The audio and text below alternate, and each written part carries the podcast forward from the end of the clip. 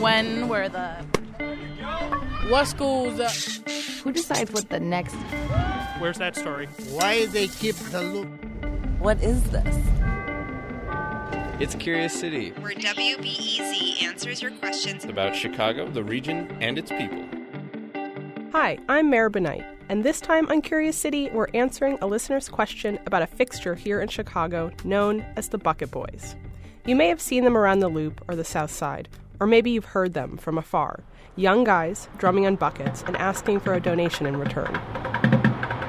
I'll let our curious citizen explain. My name is Annie Dealman, and I live in Bridgeport. And I'm curious about the Bucket Boys and how they become Bucket Boys, and if they have territories, if they have mentorship.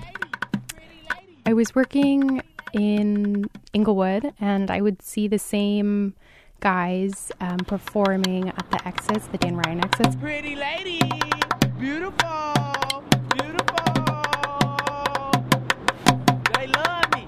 They love it. They love it. They,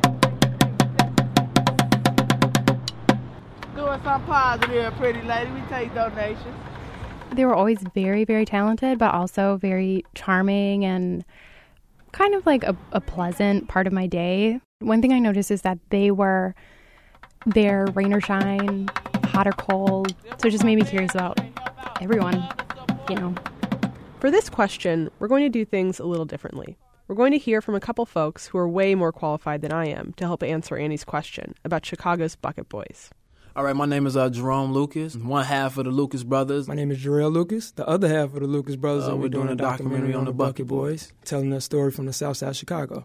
Actually, Jerome and Jarrell are twin brothers. 29 years old, grew up in Roseland on the city's far south side, and they've spent the last two years making a documentary film about Bucket Boys titled Bucket.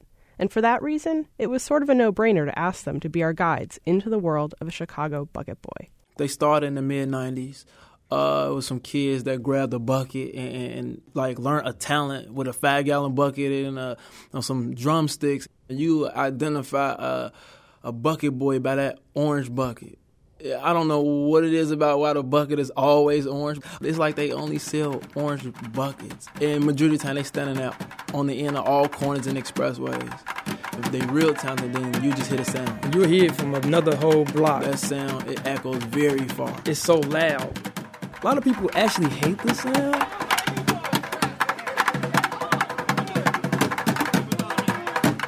They're usually on 87th, 79th, 63rd, and downtown.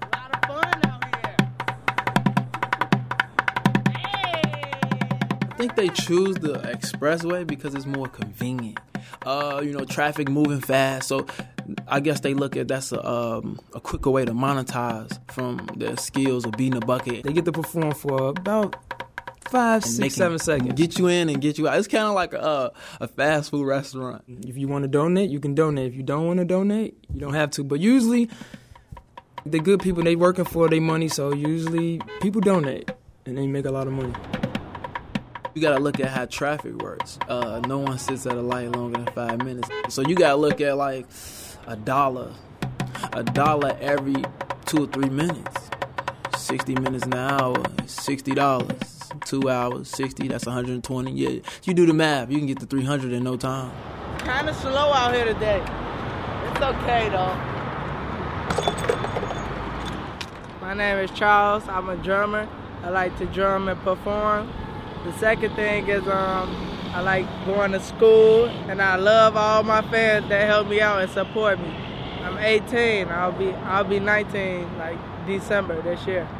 You gotta go to Home Depot. You gotta buy your bucket, buy your drumsticks, and get out on the corner. Usually they send everybody that's like real amateurs. They send them to like 55th, and they be the only ones out there by themselves, beating and drumming, and that builds confidence. If you stink, you gotta go home and continue to work on it. And at the minute, you done built so much confidence, you done made so much money on your own. They like, who is that over there on 55th making all that noise and all that? It's kind of like the music business. It's like, who is that guy we've been hearing about? Yeah, we we need him with us.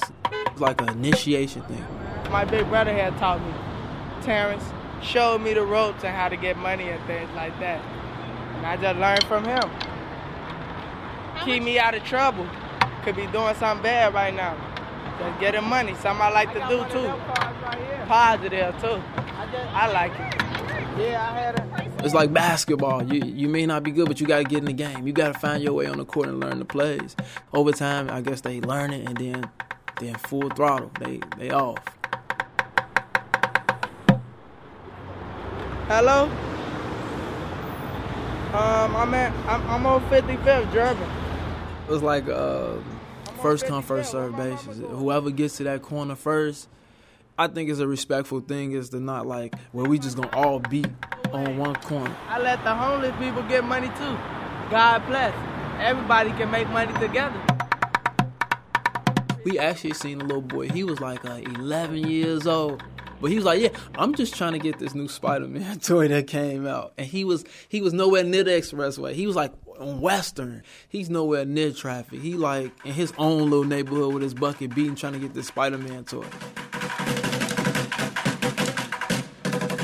They get in and out of downtown because that's where the most money can be made. Really, is downtown Chicago. But they have to move in and out because they have to have permits or they can be moved. For some reason, they never want to get a permit. It's kind of chilly out here. I think uh, some people see them as panhandlers, and, and, some people see them as like street performers. So, what do you think? What do you think most people think of the Bucket Boys? Um, we dirty, and we ain't getting no money, and we just trying to hustle up to buy a reefer. Average bucket boy will will really make like on a week regular day make like what sixty dollars, and then like on the weekend she probably make like in four hours probably like 70, 80. My personal opinion, they actually use the money for what they want. Like, no, we're gonna get a car. I mean, we thinking about getting an apartment. They they use their art to get where they want to go in life. I put it in my bank account, save up forever. Some of the girls that's like, oh, what you out here being a bucket for? No money in that. Things like that. And I showed them my money bucket. It's hard to find a job on the south side of Chicago. If you're not beating a bucket, then you're you're involved in some type of gang violence, or you becoming a victim of gang violence. So I think they they good decision makers. They're very good decision makers because if they know if they ain't doing that, then they know that they'll be involved in some type of gang violence or a victim of gang violence. Could be doing something bad right now. Chicago's just crazy. They need to stop the violence and get money. Charlie's struggle is um by him being in the gang related area, he, he he wants to get a car. A car definitely helps his situation. Uh, he gets to avoid gang violence, you know what I mean, or being initiated into any more gangs and problems like that. So, so you can get away from a whole lot of stuff. You got a car in Chicago. Bust out today, Big G, doing some pies here, Big bro. When they really want some money from somebody, they go to your window. They put it between their legs and they'll beat it. Take care. It's okay. You ain't gotta be shy. I guess it makes a person feel like they performing just for them. What's out today, pretty lady? That lady probably left the house and her husband didn't say nothing to her in the morning. He even acknowledged she was there. But them stepping to the window and doing that, it's like I feel appreciated. I guess a dollar wouldn't hurt. Thank you, gorgeous. Appreciate it. For them to do that, they have to be humble and they have to be confident to do that. Because a lot, I mean, the average person can't do it. Clientele. Uh, some of the some of the people that's in the car, they like a regular that donate to me. If you you too confident, you come off as arrogant. Cause there's rules and regulations to drumming. You can't just be out here doing anything and running up the car, chasing money. The charm turn on, then they like you just trying to hustle me. You a panhandler. So I think you need a little bit of all to get the perfect bucket boy. They like it. Big boss man. I got one of them cars right here. We went to the dealership with him when he got the car, when he pulled off of the car, and that was a happy ending for me. I loved it. At this current moment, he's safe. He's back in school. He's getting, hope he's getting good grades. He should be safe. Later, after the bucket, probably go to do a trade to Job Corps or something. Try to do a trade and get into like carpentry or take some kind of skill and go far with it. So I can make like twenty dollars an hour when I get old and know I can't be anymore some it's some messed up bucket boys out here, but some old bucket boys that don't supposed to be doing it no more. They keep doing it because they never finished high school. Too old, 30s, 25 is over the limit to me. Like you can still be doing shows and stuff, but 24 is the least age that you should still be drumming. the time we live in, we live in a time of independence. So I think that just fits them perfectly. Everybody want independence for what they do, what they love. I mean, whether it's music or or working a, a, job, but people want independence and creating their own job. That's the time we live in today. That people want to create on their own time and off their own dime. So it goes hand in hand of how America is today. So that was Jerome and Jarrell Lucas, the filmmakers, along with Charles Chapman, a bucket boy. When I talked to Annie Dealman, our question asker, she said she knows the Bucket Boys' lives aren't necessarily as easy as their performance leads one to believe.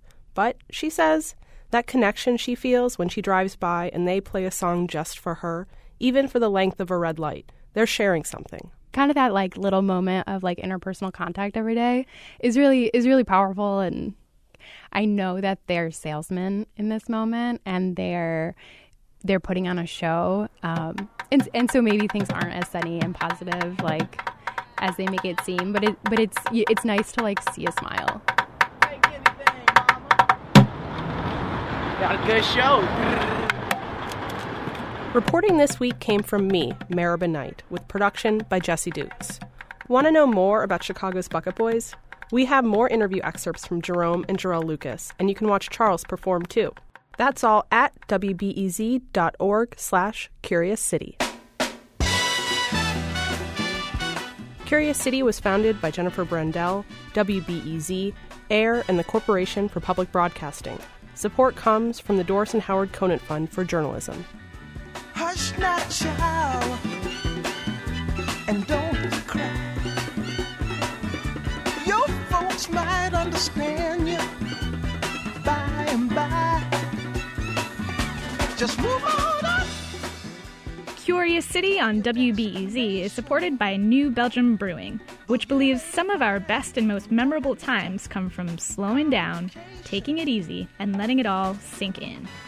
Enjoy a slow ride session IPA at New Belgium's Slow Ride Sessions, opportunities crafted to give a reprieve from the hustle. New Belgium and Good Beer Hunting are partnering with Chicago's best artisans and makers to share their practices in intimate, hands on sessions, giving folks a chance to check out from their day to day and enjoy learning something meaningful over a few beers. Learn more at newbelgium.com.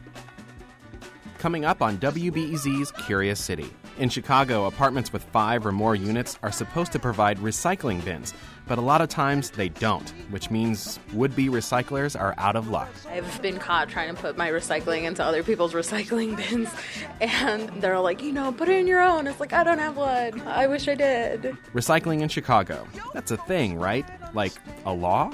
Next time on WBEZ's Curious City.